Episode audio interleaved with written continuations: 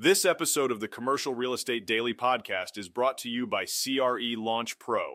If you're interested in taking your investment skills to the next level with video tutorials, spreadsheets, downloads, and more, go to crelaunchpro.com to get started today.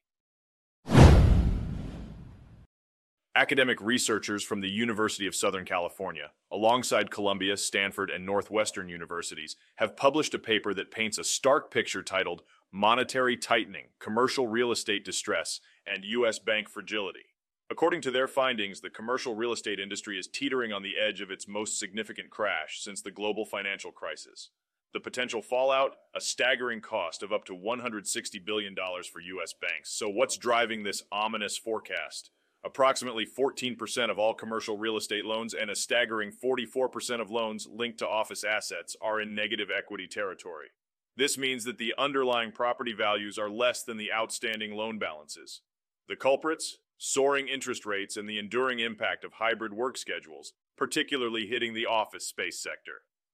The researchers project a troubling scenario. A range of 10% to 20% of commercial real estate loans could default. If this plays out, banks might be left grappling with losses ranging from $80 billion to a jaw-dropping $160 billion. This is not just a hit to the balance sheets. It could render as many as 67 smaller banks insolvent if the default rate hits the higher end. Smaller banks, with assets less than $1.3 billion, which is the Community Reinvestment Act asset size threshold, have about 25% of their assets tied up in commercial real estate loans. The situation is no less concerning for banks with assets ranging from $1.3 billion to $250 billion, where commercial real estate loans make up over 30% of their portfolios. Larger banks, those above $250 billion and labeled as systemically important institutions, have a more modest 4.7% exposure to commercial real estate. If interest rates persist at elevated levels and property values fail to rebound, default rates could match or even surpass those witnessed during the Great Recession. But there's a potentially grimmer scenario.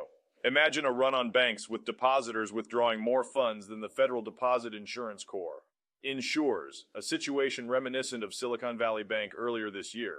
The researchers predict that if all uninsured depositors pull their funds, an additional 200 to 385 banks could face failure due to commercial real estate distress, totaling assets of about $250 billion to $500 billion. The implications are vast, and the commercial real estate landscape appears to be entering uncharted and turbulent waters. This is Tyler Cauble, signing off.